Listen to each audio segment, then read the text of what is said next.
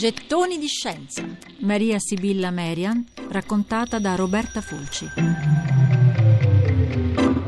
Siamo intorno al 1650, la mattina in cui, in un bel giardino privato di Francoforte, si verificò il più curioso dei furti. A fine giornata il proprietario si accorse che qualcosa mancava all'appello. Un tulipano Quel tulipano, all'epoca un fiore raro in Germania e piuttosto prezioso, era finito in casa dei vicini, trafugato da una bambina di nome Sibilla, Maria Sibilla Merian. Quella stessa curiosità che si era scatenata alla vista di un tulipano farà di lei una scienziata e il suo nome e le sue opere raggiungeranno Linneo e perfino lo zar Pietro il Grande. Maria Sibilla abitava con una bella famiglia allargata. Suo padre era stato un incisore famoso, appartenente a una famiglia importante per aver dato alle stampe una popolarissima Bibbia a colori, ma era morto quando lei aveva solo tre anni. Maria Sibilla quindi viveva con due fratellastri più grandi, artisti anche loro nati da un precedente matrimonio del padre, con sua madre e con il secondo marito di sua madre, che era un pittore. A Maria Sibilla piaceva guardare tutti loro intagliare, disegnare, scolpire, dipingere. Soprattutto amava le nature morte del suo patrigno e gli insetti che lui aggiungeva alle tele per dare un tocco finale. Piante e fiori la affascinavano, al punto che quando scorse nel giardino del vicino quella meraviglia di tulipano non seppe resistere alla tentazione di rubarlo. Si sarebbe poi esercitata a casa a ritrarlo. Peccato non poter usare i colori a olio, che nella Germania del Seicento erano appannaggio degli uomini.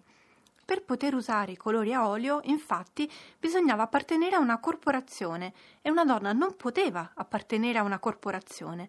Perciò Maria Sibilla si accontentava di guardare gli oli nei lavori del patrigno, mentre lei si arrangiava con gli acquerelli e diventava sempre più brava. Era una bambina fortunata, circondata di spunti e di incoraggiamento. Andava anche a scuola, una scelta non scontata per una femmina dell'epoca. Un giorno di festa, Maria Sibilla, ancora ragazzina, era in gita con un'amica a Norimberga. Quello fu per lei un giorno speciale.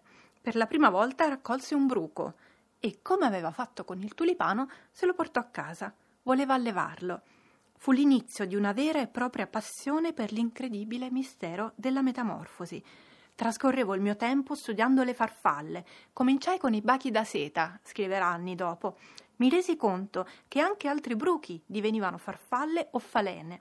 Questo mi spinse a catturarne quanti più possibile, per vedere in che cosa si sarebbero trasformati.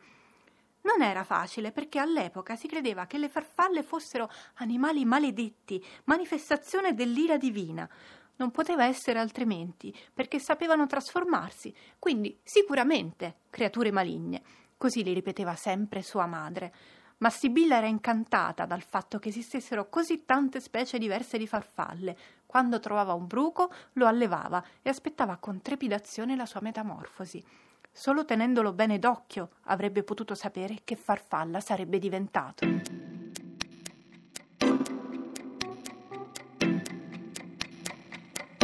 Gettoni di scienza. Maria Sibilla Merian, raccontata da Roberta Fulci.